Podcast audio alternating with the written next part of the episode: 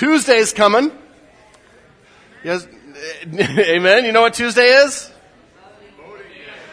Voting. Day after Monday. That is technically correct. Not really where I was going. Um, Tuesday is voting day in California, and it's always an interesting thing. We've already filled out our ballots, but um, it's an interesting opportunity as believers to put into practice love your neighbor as yourself. That's why we get involved in community, why we get involved in voting. And as you go through the issues, we, we try, and, and I encourage you to try to think through what, are, what would a godly worldview have me vote in this area.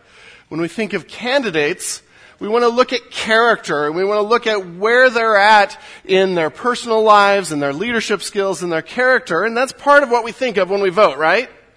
And, and so I, I'm not going to stand up here and tell you who to vote for, but think character, think godly worldview. Now you're probably wondering where I'm going with that. One of the things when we think about ministers and someone in ministry, we think of certain characteristics. Now it's more natural to think of qualifications for someone in ministry, right? What are some of the qualifications that you would want for someone in ministry? Be kind.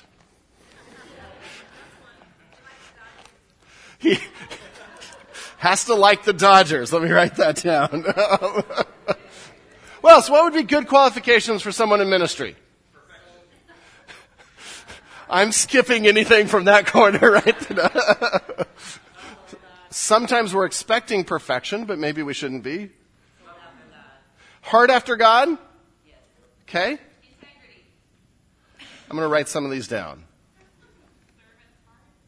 Integrity, servant's heart. Humility, I'm writing as fast as I can. Humility, patience, listening, knowledge of God's Word.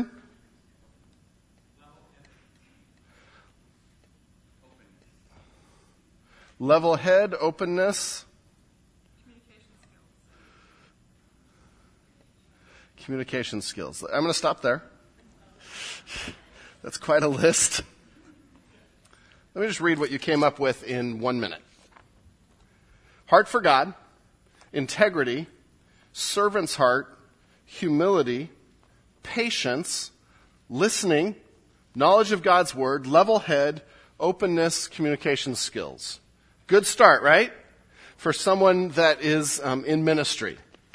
So here's my second question today. Who's in ministry? All of us. You thought you were describing what my job description should be, right? Uh, some of you know where I'm going with this.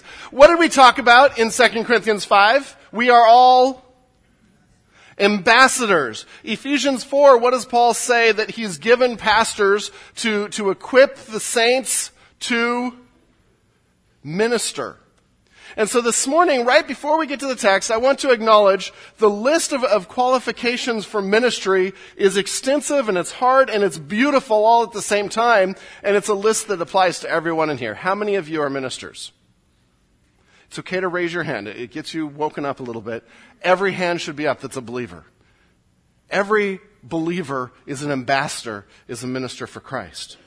And so we come to the text today, and Paul is equipping the church at Corinth to be ministers. And we're, we're in 2 Corinthians 11, and as you know from Pastor Andrew and Pastor Andrew, um, the last two weeks, we've been talking about, and Paul's been trying to defend the church against false teachers. Some people had come into Corinth and were teaching a different doctrine than Paul. They were saying that they were better and they had an impressive list of qualifications. They had an impressive list of recommendations and they started to denounce Paul and say, well, Paul doesn't speak as well. He's not uh, as bold when he's with you. He's pretty weak. You know, he's not even with you right now. And their goal is not to build up the church at Corinth. Their goal is to gain followers and money for themselves. And that's just the bottom line. And so Paul is watching this happen. And a, a, an illustration that I want to use throughout the morning. Parents, how do you feel when you watch your children start to walk away from God? There is nothing like it. In the pit of your stomach, to watch your child walk away from God. That is what Paul is feeling for the church at Corinth. And we have to understand that to see the depths that he's willing to go to to address this issue. think of what would you do as a parent to bring your child back to Christ. You'd do just about anything, wouldn't you? Because that is the goal. And so we come to 2 Corinthians 11 and Paul's about to do something that he's never done or rarely does. He's about to boast in his qualifications and share some of his qualifications. Not because he wants to, but because he feels like this is the only way to get through to his children in the faith. And he's willing to put himself out there to do that. Turn with me to 2 Corinthians chapter 11. 2 Corinthians chapter 11 verses 16 through 33. 2 Corinthians 11, 16 to 33. And we're going to pick up, uh, this is the beginning of, of what we would call the fool's speech. And you'll see that from Paul's um, wording here. He calls himself a fool. He says this is foolish to do. This is his fool's speech to attempt to humble himself to reach his children in the faith and bring them back to the, the faith. In your notes, you see two main points. Don was all excited. He's like, this could be a really short sermon, right? Except you might notice the second point has 25 subpoints. We'll get through it, I promise. It's a little different text, and so I want to approach it a little differently today. But Paul starts in 16 through 21, and, and he starts by preparing them to receive his boasting of himself, his credentials, what he's about to do. But he's, he does it by reminding them of where they're slipping. So if we look at point number one, we need to guard who we listen to and what we tolerate. Guard who we listen to and what we tolerate. How have we let the world creep in? Let's start reading at verse 16. I repeat, let no one think me foolish. But even if you do, accept me as a fool so that I too may boast a little.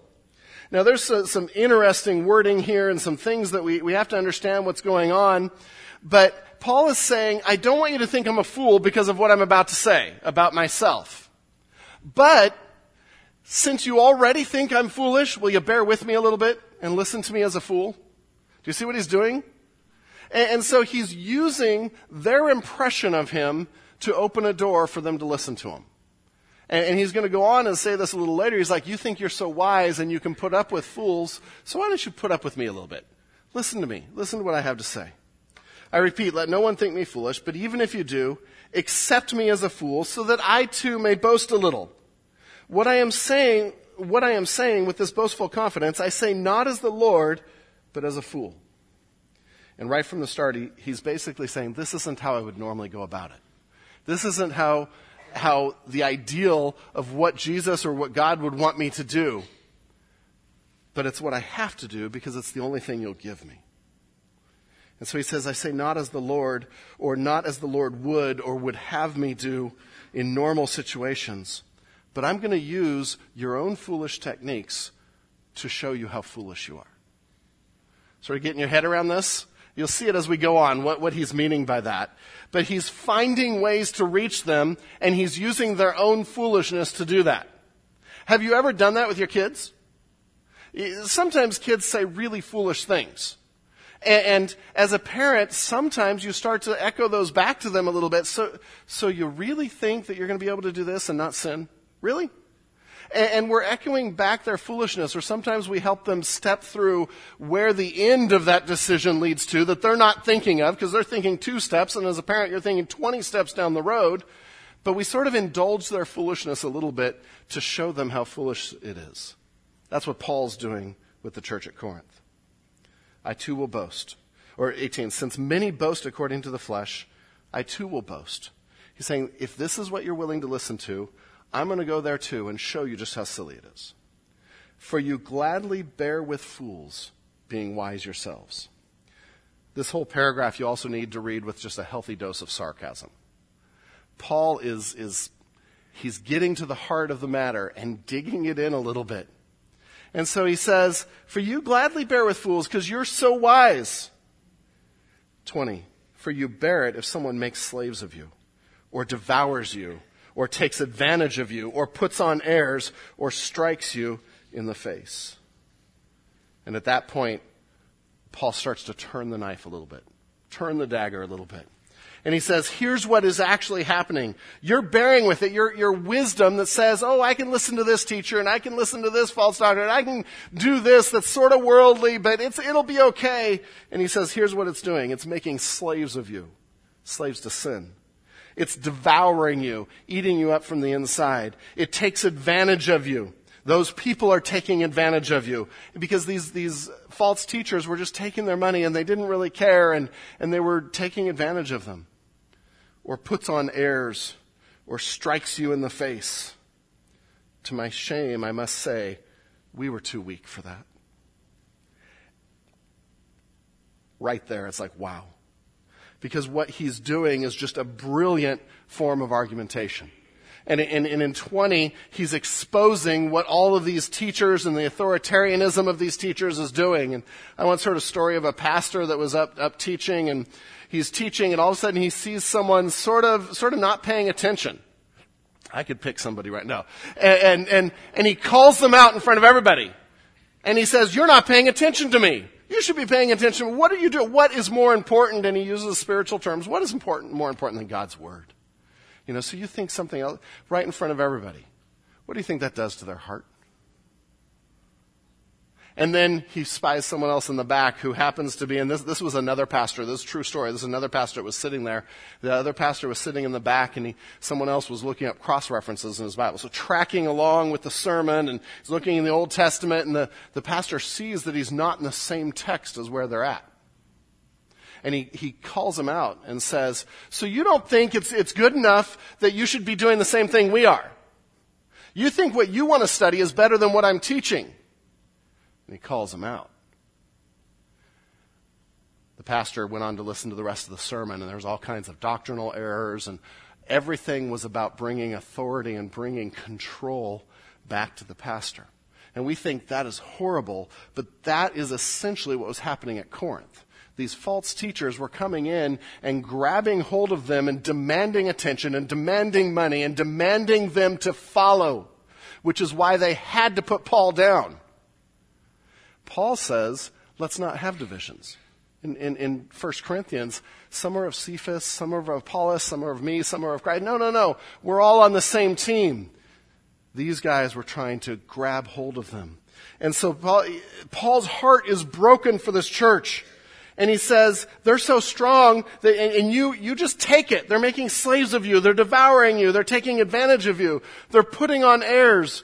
They strike you in the face. And in fact, culturally at the time, if someone spoke blasphemy to a rabbi or, or, or something that the rabbi would disagree with doctrinally, they would hit him across the face with the back of their hand.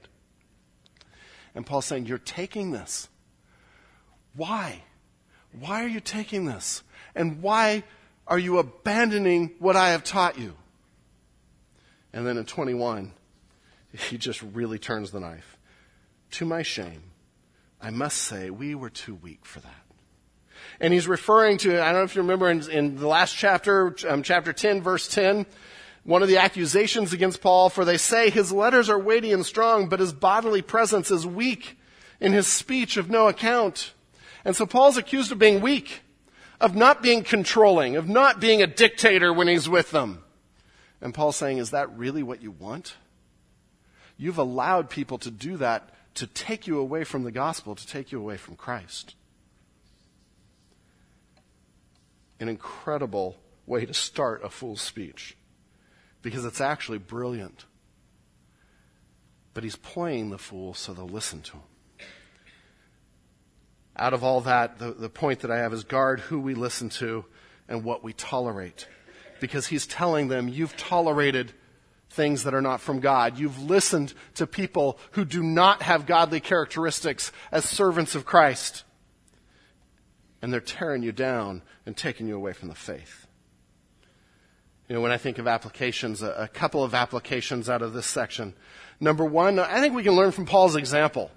Paul here is wise in how he interacts with them. He doesn't just come out and defend himself. He's, he's playing the fool a little bit, even though he's not, to try to show them the error of their ways. He's wise and shrewd in how he interacts with them. And we can learn a lot from this of how we interact with each other to come and find ways that will make our point. Find ways that will open a door to communication instead of put up brick walls. You know, I, I think even in culture this, this applies. We, we talked earlier this year about the abortion issue. And so many times we approach the abortion issue with ways that put up walls and nobody will ever listen to us. But if we're shrewd, if we're smart in how we do this and, and follow Paul's example, we can engage that conversation, a winnable conversation, just with some simple logic. And, we went through that with abortion, and, and we went through the, the simple premise that the taking of an innocent life is wrong. And the second premise that an unborn child in the womb is an innocent life.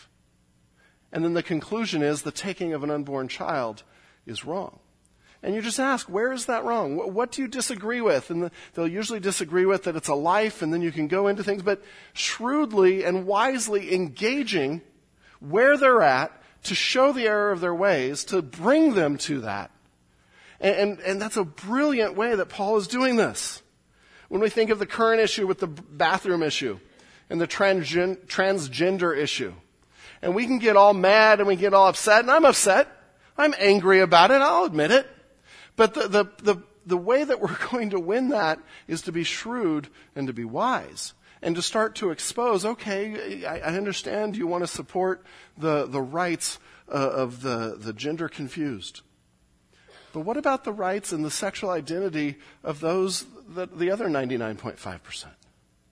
You know, it, what about, and, and, sometimes if you're talking to someone, just ask the question, would you be okay if, if your young daughter had a man come in and expose himself to her? and engage with questions and then show them that the logic of that position is absurd. And, and, then you begin, I'm not saying you'll change their mind, but you're engaging a conversation. Paul is taking where they're at, their premises, and going to show how, how absurd they are. He's going to show the holes in logic. When we think of relativism that is rampant in our culture, if it's right for you, it must be right. Whatever you feel is right for you. That is so simple to debunk because what if what you feel and what I feel are at odds with each other? Who wins? And that question alone cuts to the heart of that issue. And I'm not trying to simplify these issues, but start conversations because we have to know enough about these issues. Paul is willing to do what it takes to reach them. I could go on with all kinds of different philosophies and worldviews, but are we shrewd enough and are we wise enough to engage? Be wise in how we interact. Find a way to get through and connect. The second, and probably the more direct application, the one that the point is, is we need to be on guard for drift. And the point was guard who we listen to and what do we tolerate. Are we on guard against theological drift, against the letting those voices in our head be there that we know are not walking with God. I can remember a few years back when the book The Shack came out, and I did a Sunday school class on the, on the Shack and, and showed a number of theological errors. Just a horrid book when it comes to theology. Really nice to read. And I remember talking with someone, and, and they're, they're talking with me, and they said, Well, I just don't understand why you op- oppose it. It was so readable. And I said, I oppose it because it's wrong because it's bad theology. And they said, but I learned so much about God through it. But what you learned about God was wrong. And do you, do you, see what was happening? They were taking their emotional reaction to the book and viewing that as truth instead of evaluating the truth of the book. When I, when I think of some of the books that are out recently and, and some, some of the, the attachment to all these books about 30 minutes in heaven or 91 minutes, and I don't know what they all are we have to be careful because God, ha- we have God's word and there is no revelation beyond that. And God doesn't need a toddler to tell us what heaven is about. And, and, and I see us go down these paths because we're searching for something when the answer is in God's Word. And what He has given us is sufficient for life and godliness. And we don't need to look elsewhere but from God's Word. And I'm concerned, like Paul is, for the church in America.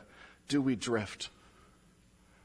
And those are just, I think of a lot of the false teachers that are, that are out there, the health and wealth. And I think I've told you sitting in a, in a room with some pastors, and one of the pastors just said, I'm just going to put it out there. I, I believe in health and wealth. God wants us to be rich and never be sick. And all the other pastors in the room are just quiet. We're like, did you actually just say that? But boy, is that appealing. Boy, does that make people come in because who doesn't want to be rich and never sick? The problem is, is it's not truth. It's not God's word. Sometimes drift happens just with worldliness or worldly philosophies. When we think of culture today, I, I think that this idea of entitlement and, and that I am number one is so pervading our society, and I'm watching it pervade the church too. Not, not, I'm not speaking of village specifically, but the church as a whole. And we see that with laziness, and we, we see that with everything should come to me and come easy to me and be here to serve me. Are we standing against these philosophies? Or do we need to hear Paul say, For you bear it if someone makes slaves of you, or devours you, or takes advantage of you, or puts on airs, or strikes you in the face? Village, let's be diligent. Let's be diligent to know God's word, to know truth, to know errors, but also to know where we're slipping into an ungodly worldview, into a secular worldview. All of that's the setup for the next section of the passage. And point number two is really the main point of the morning. Paul's example challenges us to offer our entire lives in service to God. Because as he sets up the, his qualifications and his full speech, it really is going to come down to one thing surrender to God. The qualification has to be surrendering every part of my life to God. And what I'd like to do with this section, sometimes with lists, the eyes sort of gloss over. You're like, okay, he has 25 things, actually 29 if you count the first part in his notes. And um, I'm just going to sit and listen, and we're going to get through the next half hour and move on with our day. And with lists, we can gloss over. What I'd like to do this morning is to take the rest of our time and chew on this list a little bit. Devour it a little bit. Understand it. A lot of history here, but why is this list in God's Word? Because this isn't just about Paul. All scripture is given for instruction, for correction, for teaching, for training. So why is this in there? And I believe it's in there as an example to us. So I want to digest this a little bit. So I'm going to take it phrase by phrase. We'll explain it and then we'll, we'll go from there. Paul starts in the second half of 21. But whatever anyone else dares to boast of, I am speaking as a fool. I also dare to boast of that. And he opens it by saying, okay, th- those things that those teachers are boasting of, and he says, I know this is really foolish, but I can boast that way too. And he's doing this to expose them. And then in 22, and we start to, to, with four things that are really Paul's pedigree, his credentials. And the first thing he mentions, are they Hebrews? So am I. He's not talking about the book of the Bible there. The, when, when, someone re- referred to, I'm Hebrew, they were referring that they had pure Jewish blood. There's a, an ethnic purity. And the teachers were coming in and saying, well, I'm, I'm the real Hebrew here. I'm the real Jew. You should listen to me. Paul, he was from Tarsus. And Paul's like, no, no. Are, are they Hebrew, pure Jewish ancestry? So am I. Are they Israelites? And, and, there's a lot of debate of what's the difference here. I'm not going to spend a lot of time on it, but Israelites probably means more the spiritual side of things. Hebrew, the more ethnic side of things. Are they Israelites? So am I. Remember, he was a Pharisee of Pharisees, taught by the best. He followed the law. Are they offspring of Abraham? Are they part of the covenant? Are they part of the inheritance? So am I. And up to this point, those three things the false teachers were trying to use to discredit Paul. And Paul's like, we're on equal footing here. We're, we're on equal footing here. So let's just throw those things away. And he gets to the fourth thing, which is the, the covering for the rest of the text. Are they servants of Christ? And that's the question he wants to get to. I would highlight that, underline that. That's the center point of this fool's rant. Are they servants of Christ. And instead of saying, so am I, because they aren't, he says, I am a better one. And we might think, wow, what arrogance. And he knows that that's how it's going to be taken, so he says, I'm talking like a madman. This is craziness to, for me to even have to say this. But then the rest of the speech is going to define what it means to be a servant of Christ. And he's going to prove that they are not servants of Christ and that being a servant of Christ means surrender to what God is wanting to do. These credentials, this pedigree reminds us of Philippians 3, 4 through 7. Though I myself have, and this Paul again to the church at Philippi, though I myself have reason for confidence in the flesh also, if anyone else thinks he has reason for confidence in the flesh, I have more. Circumcised on the eighth day of the people of Israel, of the tribe of Benjamin, a Hebrew of Hebrews, as to the law of Pharisee, as to zeal a persecutor of the church, as to righteousness under the law blameless. But whatever gain I had, I counted as loss for the sake of Christ. And so he comes to, he's a servant of Christ. And the rest of the text outlines his trials and his sacrifice. And it's really a strange way to boast. It's, it's, it's, it's not where you would expect to go. D.A. Carson Wright, if, he said, if I was Paul, this is what I would have, have, expected or what I would have written. I have established more churches. I have preached the gospel in more lands and to more ethnic groups. I have traveled more miles. I have won more converts. I have written more books. I have raised more money. I have dominated more councils. I have walked with God more fervently and seen more visions. I have commanded the greatest crowds and performed the most spectacular miracles. That's not Paul, but that's what we would expect. And that's what the times would have expected, because it was normal to commend yourself in this way. In fact, Caesar Augustus, one of the inscriptions about him, said, Twice have I had the lesser triumph. Three times the full curule triumph. Twenty-one times I have been saluted as imperator. Fifty-five times has the Senate decreed a thanksgiving unto the immortal gods. Nine kings or children of kings have been led before my chariot in my triumphs. Thirteen times I have been consul. That's not what Paul writes. Paul takes a completely different point. And knowing this, I think he's mocking this side of things. And he's mocking how the false teachers were commending themselves. And so, yes, he's hesitant to boast, but we're going to find out it's not really boasting in his greatness, it's boasting in his weakness. And so let's break this down and, and look. And these are the the 25 things. I left you some blanks so that way you don't check out. You have to fill those in before you leave. Because 25 things, I know, let, let's, let's digest these. So Paul says, I'm talking like a madman. This is craziness. Instead, he says, I've had far greater labors. He's talking about hard work, strenuous exertions.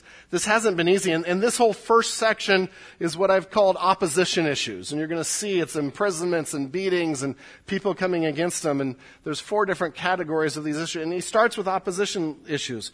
Man, it's been hard. Well, that's not really boasting. If I'm boasting, I'm like, that's pretty easy. Uh, yeah, that was nothing. Three home runs? Huh, piece of cake.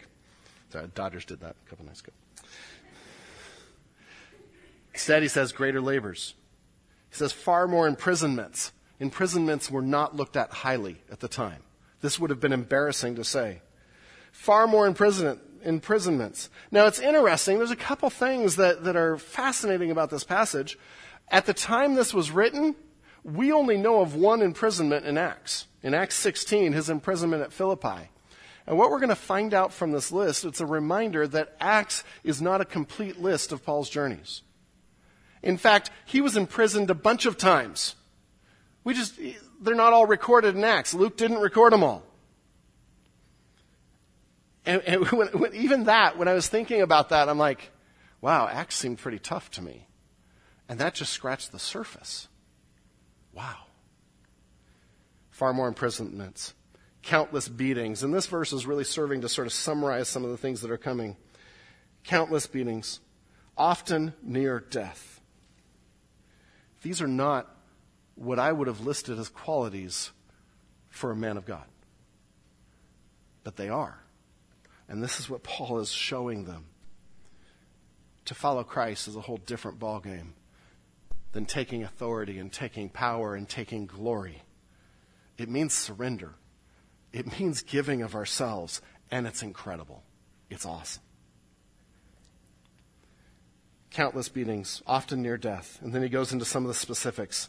Five times I received at the hands of the Jews 40 lashes less one. And this was a Jewish, the lashes were a Jewish punishment. And some, a lot of people said, well, what does it mean 40 lashes less one? And one of the popular theories is, well, they, they thought that, that after 40 lashes it would kill a person. That's probably not the case. In Deuteronomy, Deuteronomy 25, it prescribes that you can only give someone 40 lashes. After that, it doesn't help anymore. And so the Pharisees of the time, they would surround the law. And remember what they did? They put fences around the law and said, okay, if I can't work on the Sabbath, I can only walk 100 steps or things like that. They did the same thing to this law. And they said, in case the guy miscounted and, and, and somehow lost track, we don't want him to sin by accidentally giving 41, so let's just say only give 39. That way, we're not sinning. And so they, they were really nice to only give 39. They were following God. That's what they thought. And Paul's like, five times. Five times I've had 39 lashes. And this isn't even the end of his ministry yet. I think there's some, some irony here, too, because he used to be the one giving those lashes to Christians. He was on his way to Damascus, and that's going to come up at the end of the story to take, take Christians away and give them lashes, kill them. And now he's saying, This is what my life is like. Three times beaten with rods. And the rods were usually a Roman punishment. Lashes, Jewish punishment. Rods, Roman punishment. And we know of, we know of one in Philippi again. The crowds joined in attacking them. The magistrates tore the garments off them and gave orders to beat them with rods. And in fact, they got in trouble for that, the, the, the magistrates, because they weren't supposed to do that to a Roman citizen. But Paul says, no, actually, it's happened more. Acts just scratches the surface of what Paul went through. One, um, one author said, in carrying out a sentence, a lictor, the attendant of a magistrate, carried before the magistrate a bundle of elm or birch rods and an axe. Criminals were flogged with the rods, and at times the axe was used for beheadings. This is serious stuff. And Paul says, Three times I was beaten with rods. Once I was stoned, probably referring to Lystra, when the mob came and tried to stone him, but he survived, which is just amazing all on its own. Three times I was shipwrecked. And this, this is the second section, the danger issues, the, the travel issues. So we, Paul had opposition and was in jail and beaten and stoned, and now there's just dangers from traveling. Three times he was shipwrecked. Again, more than we know in Acts. But we know that he had at least nine different travels by ship by this point. Traveling by ship was not a, a fun thing at the time. Now, it was sometimes easier than going over land, but there were storms, and they didn't have the big, you know, Disney cruise line. This was a small vessel that they would sleep on the top, and they didn't have compasses, and they, they or they, they had some compasses, but they didn't have all the equipment that we have today. And so you'd run into storms, you'd run into uh, squalls. Three times he was shipwrecked. There would be another on the way to Rome. He was a night and a day adrift. Think about that for a minute. 24 hours floating on a piece of wood in the middle of the sea. You don't survive that. But he did. These are his qualifications, by the way. He goes on. On frequent journeys, NIV, I think, does a good job of translating this constantly on the move. He, he's always moving around from place to place, doesn't have a, a really home. He's using plurals here too to show how pervasive the dangers were. And, and if you notice all the way through, um, and you don't see it in the ESV, but the danger there, it's, it's always the plural. There's all these multiple dangers. In dangers from rivers. Again, they didn't have the technology we have. You forded rivers. And if there was, if there was flood season, you got swept away. We're seeing in the news, even today, with our technology today, we're seeing in the news Texas, right? And flooding, and at Fort Hood, some guys were trying to shut down roads, and it swept their car away and overturned it. This was life for Paul. In danger from rivers, in danger from robbers. And again, if you remember in, in trying to help us understand what all this means, remember the parable of the Good Samaritan? Man's going from Jerusalem down to Jericho, not that far. But one of the things that was commonplace is as you went through these rocky, rocky trails, there were robbers that would come and mug you and take your stuff. That was their living. And so there was a whole systems of don't travel alone and only travel in the daytime. Paul was always in danger from robbers. Then it gets a little more personal. Dangers from his own people, other Jews. In fact, he's writing to Corinth, and his first time in Corinth, the Jews were so upset at Paul that they drug him to the governor and before the Bema seat. Dangers from Gentiles. So, dangers from his own people, Gentiles, that pretty much includes everybody. Dangers in the city, dangers in the wilderness, dangers at sea. And then the last one is sort of, again, the, the, the gotcha dangers from false brothers and that's other Christians. And in this case, probably directly calling out the false teachers at Corinth. And he said, I've been going through it. These are my qualifications. And I'm including the people that are falsely accusing me and leading you astray. And he calls them out. Sometimes we think, well, maybe we shouldn't call out false teachers. We absolutely should call out false teachers. Going back to the parenting, if you have a friend that you know is telling lies to your child, is that the time to be nice? No, it's the time to say they're lying. They're lying.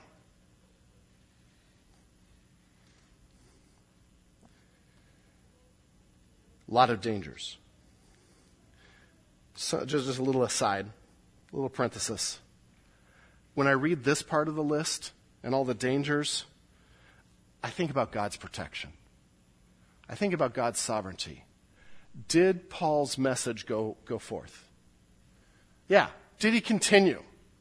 Did any of these things stop him? No. Why? Because Paul is incredible and Superman? No, no, this list is not your incredible list. But because God is incredible and sovereign and protects. And so there's encouragement from hearing this. The work still went on. And I know, I know we can make safety such an important part of life. Well, I, I want to keep my kids from danger. I want to keep my family from danger. I want to, to be in a nice, safe place and not send them on anything where any risks can happen. And they will never see God work. Because God is sovereign and God is powerful. And what's more important than safety is how are we doing His work? Don't make safety your God. It's an awful God. And so Paul lists all these dangers under the danger travel issues. He moves, moves on now, and the next section I call hardship issues, or just daily conditions. Some have said these are conditions he, he chose. In verse 27, in toil and hardship, he labored. And again, this goes back to what he said earlier at the opening, but he labored and toiled. This was hard work. And, and if you remember through some of the, the history of Paul, he often supported himself. In fact, in Corinth, we know it from Acts 18, he was up at night or during the day, whenever he had extra time, making tents and making a living for himself. And then he was teaching where he could. He worked hard so that he could be an ambassador for Christ. He goes on, and, and in that same vein, through many a sleepless night. And this probably isn't due to anxiety. He deals with that in a different section. This is probably due to all that work, teaching and tent making. He had a tough schedule. He was willing to lose sleep for the gospel. He was willing to lose sleep for discipleship. He was willing to put aside personal comfort. Think about that. He goes on to something that maybe is a little more near and dear to us in hunger and thirst, often without food. He didn't always have enough support. He didn't always have enough to eat. He didn't always eat his vegetables and have three square meals. Sometimes he was just happy to get something to eat. But it was worth it. In cold and exposure, he didn't always have a place to stay and stay, and lodging and clothing were sometimes an issue. And so sometimes he was just out in the cold. Sometimes he didn't have the clothing he needed. All of those things he joyfully accepted for the gospel. See, authentic ministry isn't about leisure and comfort. If we want leisure and comfort, God's work and the church is not the place to be. We're to be battling for the kingdom. We're to be reaching and ministering. And Paul understood that the path to true joy was sacrifice and giving those things up. Because the more we hold on to leisure and comfort, you see it. You see it in friends. You see it in ourselves. The more we hold on to leisure and comfort, the more they escape us. Because they become our God. Paul goes on in really one of the most personal sections, a, a staggering section that I entitled Ministry Heartache. Ministry Heartache. In verse 28, and apart from other things. So there's all those things, and I'm thinking those are all pretty major things. Apart from, the, from other things, there is the daily pressure on me of my anxiety for all the churches. You might say, well, you're not supposed to be anxious for anything.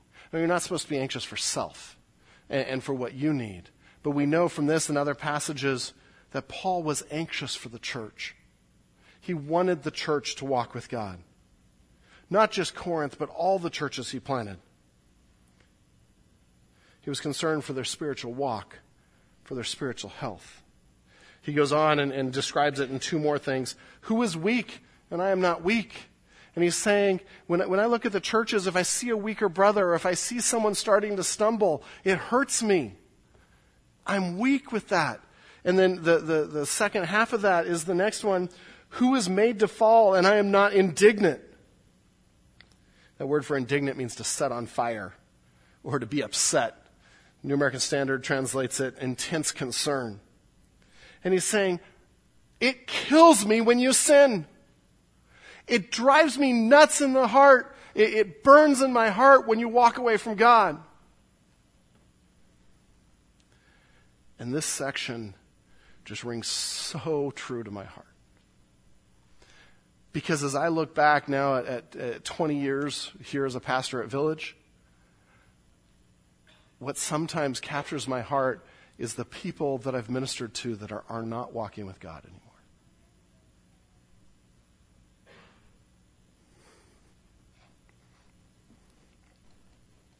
And it tears me up. Because more than anything, I pray that as a church we are helping each other be disciples of Christ. And to see someone abandon the faith and walk away from God I die a little bit inside. And so I understand what Paul is saying. I understand the sleepless nights due to anxiety, due to praying all night for someone that I know is considering sin. Keep in mind who are ministers? All of us. Who are ambassadors? All of us. This isn't just to be my heart as your pastor. This is to be the heart of every one of us as we disciple each other and invest in each other. If we find out somebody is walking away from God, it should burn in every one of our hearts that way. And there should be tears and there should be anguish and there should be an intense desire to how can I love on them and bring truth into their lives and bring them back to God. Let me just read some verses that show Paul's heart. 1 Thessalonians 3 5. For this reason, when I could bear it no longer, I sent to learn about your faith, for fear that somehow the tempter had tempted you and our labor would be in vain. In Romans, for God is my witness, whom I serve with my spirit in the gospel of his Son, that without ceasing I mention you, always in my prayers, asking that somehow by God's will I may now at last succeed in coming to you. For I long to see you, that I may impart to you some spiritual gift to strengthen you. Philippians 1. I thank my God in all my remembrance of you, always in every prayer of mine for you, and always making my prayer with joy. And he goes on and on and on. One of his qualifications was that he ached for people to know Christ. And that should be every one of us. When you're discipling someone and you enter a discipling relationship with somebody, you should ache for their spiritual souls and they should ache for yours. Paul goes on, and we need to wrap up. If I must boast, I will boast of the things that show my weakness. The God and Father of the Lord Jesus, he who is blessed forever, knows that I am not lying.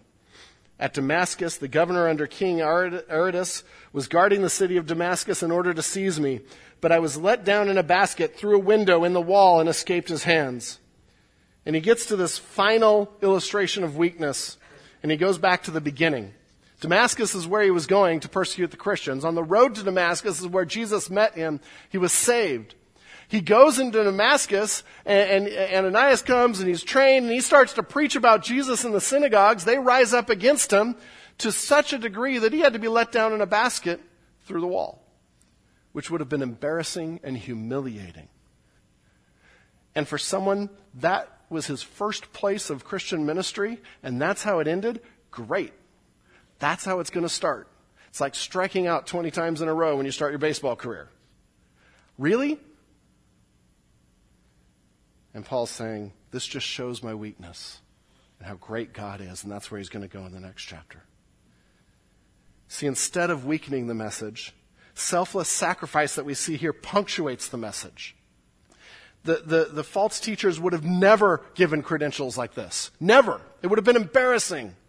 But Paul knew that that sacrifice showed how genuine the message was and how genuine his heart was.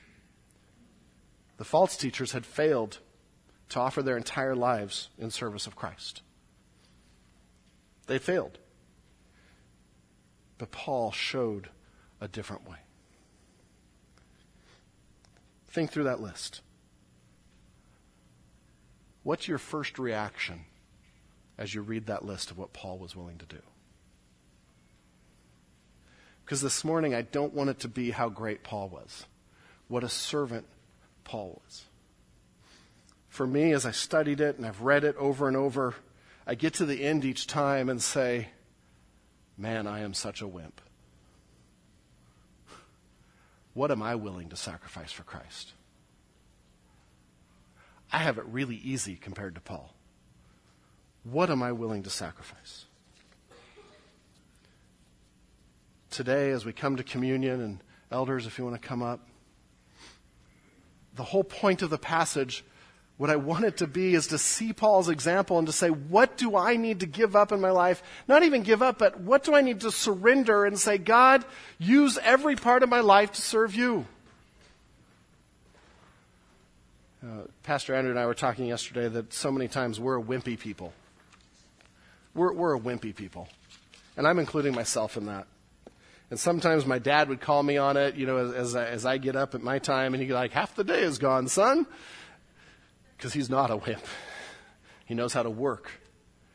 And I, I, see the moms that have raised families that knew how to be moms and raise families and to embrace that, and dads who were willing to work hard to support their family, and men and women that were willing to share Christ wherever they had opportunities. And sometimes I look at my life and say, I am a wimp. And I don't want to wallow there this morning. I want to say, from Paul's example, how can we not be wimps? Let's step up. Let's step up and find ways to serve God. Find ways to be ministers for God. I'm not just talking evangelism. I'm talking discipleship. I'm talking serving one another. I'm talking dis- encouraging people to walk with God. Now, how are you going to put it into practice? Something like this is just very heady. It, it's, it's, yeah, I get it. I get what you're doing, and we can feel guilty.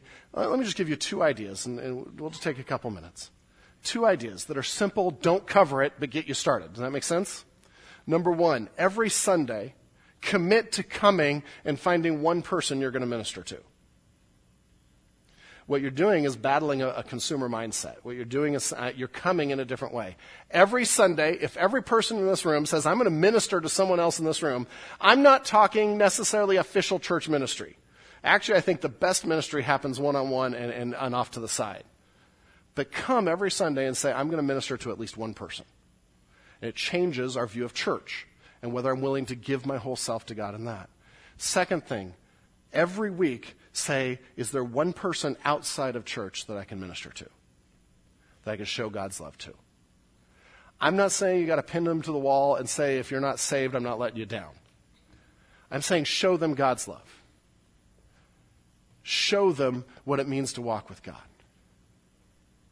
Those two things, uh, just simple things. Come to church every week. Who am I going to minister to? One person. Every week, is there one person outside of church I can minister to? And it begins to orient ourselves to being servants of Christ that Paul defines as sacrifice, not authority. Bask in Paul's example because it comes from Christ's example. We sang about that this morning. Man of sorrows. Jesus, I believe you. Christ gave all so you and I could sit here. That's the foundation for us giving all back to Him because we owe Him that.